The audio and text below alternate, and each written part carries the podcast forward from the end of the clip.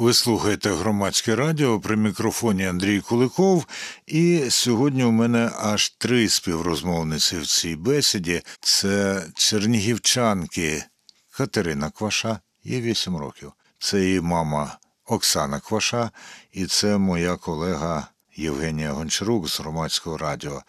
Мова йде про 45 тисяч гривень, які Катря Кваша зібрала на дрони для українського війська. То я буду вам ставити однакові запитання, а ви будете відповідати в тому порядку, в якому вважаєте за потрібне відповідати. Голос Оксани і голос Катрі ми розрізнимо одне від одного. Добре. Отже, як виникла ідея, бажання і воля цієї восьмирічної дівчинки Катрі, щоб зібрати гроші, немалу суму на дрони ФПВ? Ну, тому що в мене є мрія, щоб ми перемогли у війні.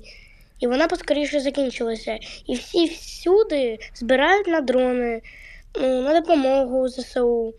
От і я вирішила. А це конкретно було е, для когось, для якогось підрозділу, Е, чи цак е, зібрала, купила, а потім шукала.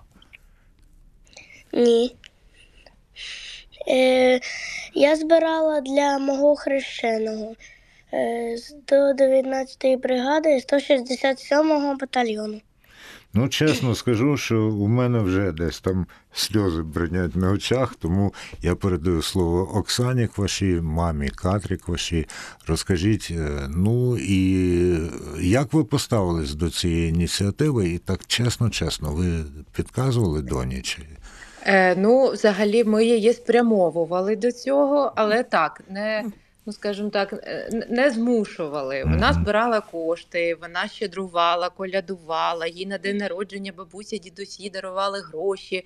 Вона все відкладала, відкладала. То телефон ми хочемо, то AirPods ми хочемо, то ще щось. Ой, чекайте, вона телефон, це я розумію. А що там за, за ним було?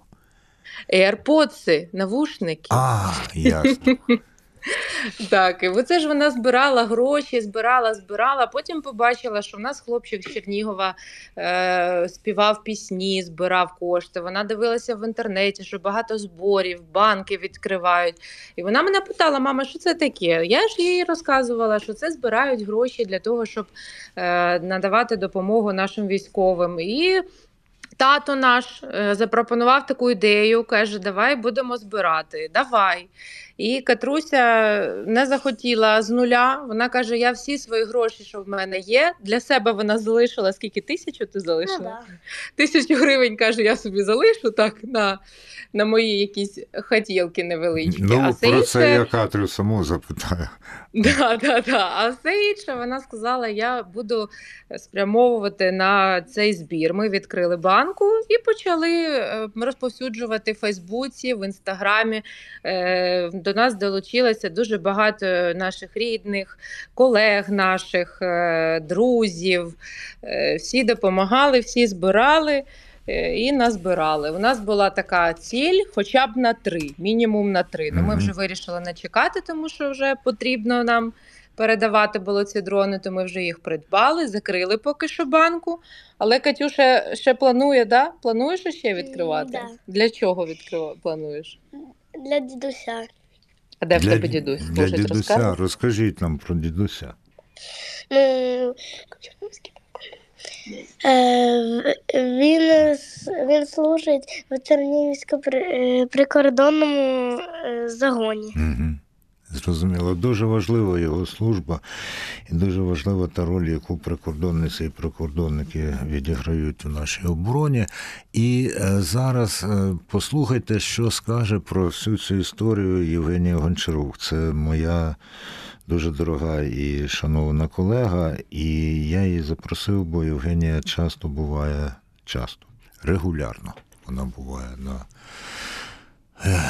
практично на лінії фронту і знає, як там використовують ФПВ. І коли я їй сказав, що от є така дівчинка, яка в Чернігові е, зібрала аж 45 тисяч гривень на них, Євгенія зразу каже: о, це приблизно на 4 штуки вистачить.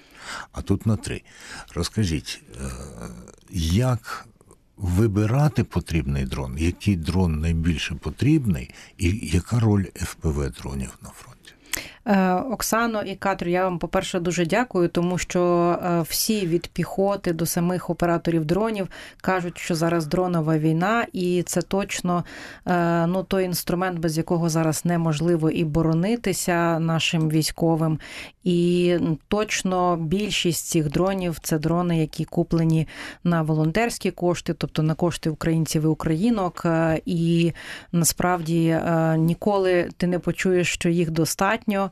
Е, І навіть що більше їх, то дуже всі радіють, якщо раптом якийсь дрон втрачено, то вони прекрасно розуміють, що можуть взяти ще один, який у них є, а не дуже боятися, що вони от зараз, наприклад, втрачають останній і єдиний. Е, Я знаю, що ну, в середньому багато хто називає, хто навіть самотужки там вчився збирати такі дрони. Ось е, що мінімальна ціна десь от коливається від 500-600 доларів. І тому я так на швидкоруч е, подумала, що Порахував. так. І у мене виникло, до речі, запитання, чи раптом не було пропозиції до е, Катрі назвати хоча б один із цих дронів, тому що ну часто, особливо коли їх небагато, то хлопці і дівчата, які є операторами, полюбляють називати. Дуже бувають інколи несподівані назви. Ну, принаймні, це так точно побутує багато де. Катрю, чи плануєте назвати хоча б один дрон? Е, гарна ідея. Ой, А що ой? Питання хрещеного. А, спитаєте у хрещеного, ну це теж дуже цікаво. От молода людина зовсім вона виявляє ініціативу, але все одно радиться зі старшими. Катю, Катрю, а як було е, наскільки часто е, люди, скажімо так, давали більше, ніж ви очікуєте, і наскільки часто або зовсім не було відмов? Е, кидали різні суми, е, е, але кожна важлива. І у вас залишилося після всього, як ви е, попередавали в ту саму банку, те, що собі накопичували на телефон, на я дізнався сьогодні нове слово. Навушники, виявляється, це AirPods називається. Це такі бездротові, та? У вас залишилося тисяча гривень. На що Катерина їх збирається використати? Ну, на новий збір. О, а коли ж телефон?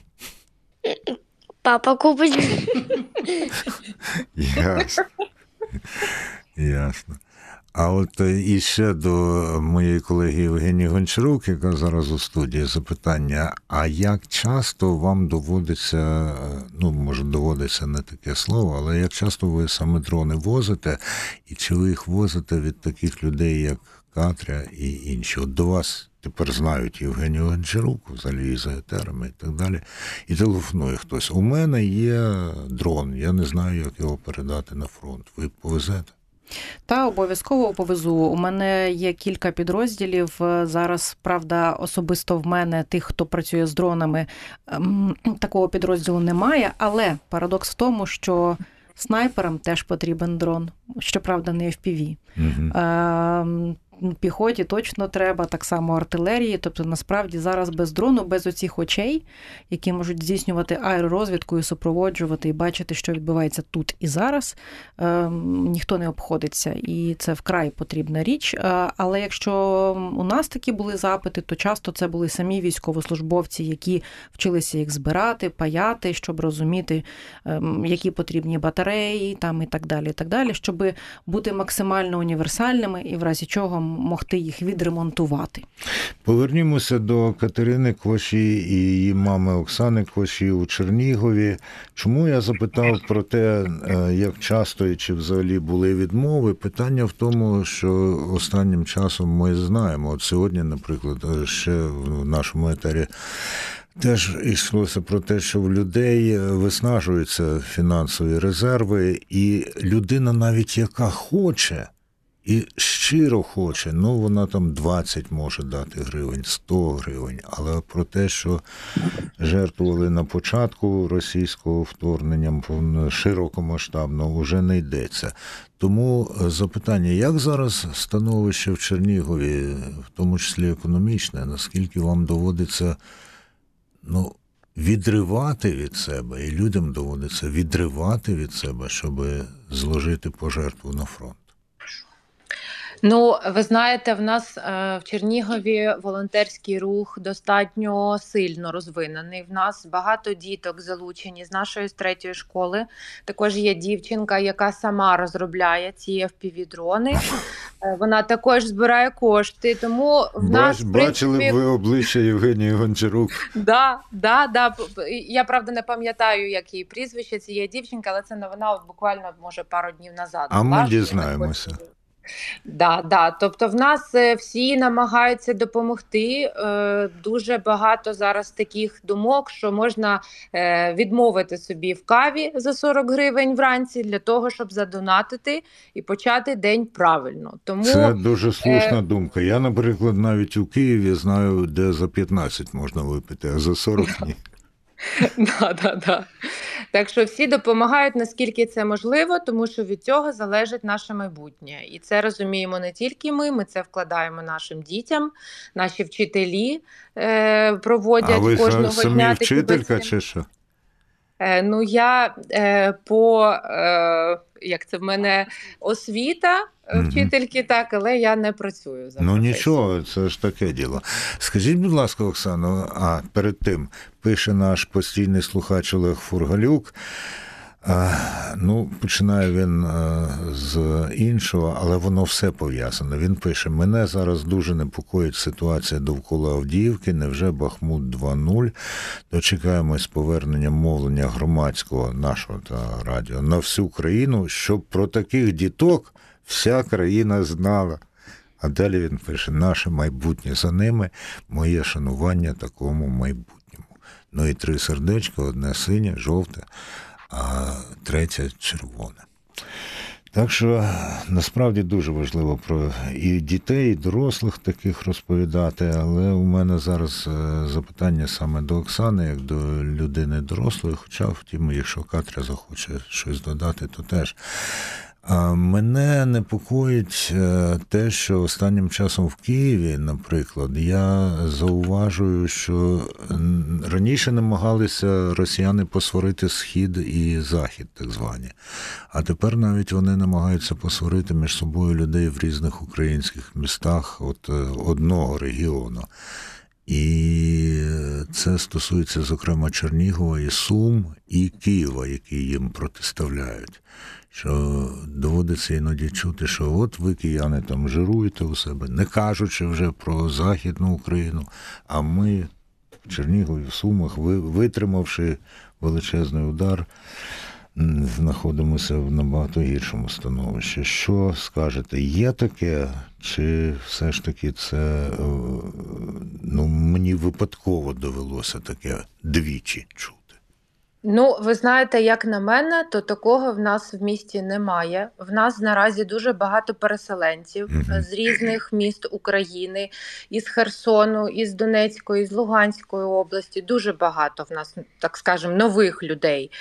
І такої, як е, думки, як розділення України в Чернігові немає. В нас дуже багато, в нас взагалі російськомовне місце, місто, і всі Ну, спілкувалися скажімо так, традиційно переважно російську мову. Переважно, Так. так. так, Але зараз дуже багато і моїх знайомих там, і колег, і на вулиці ми все частіше чуємо українську мову.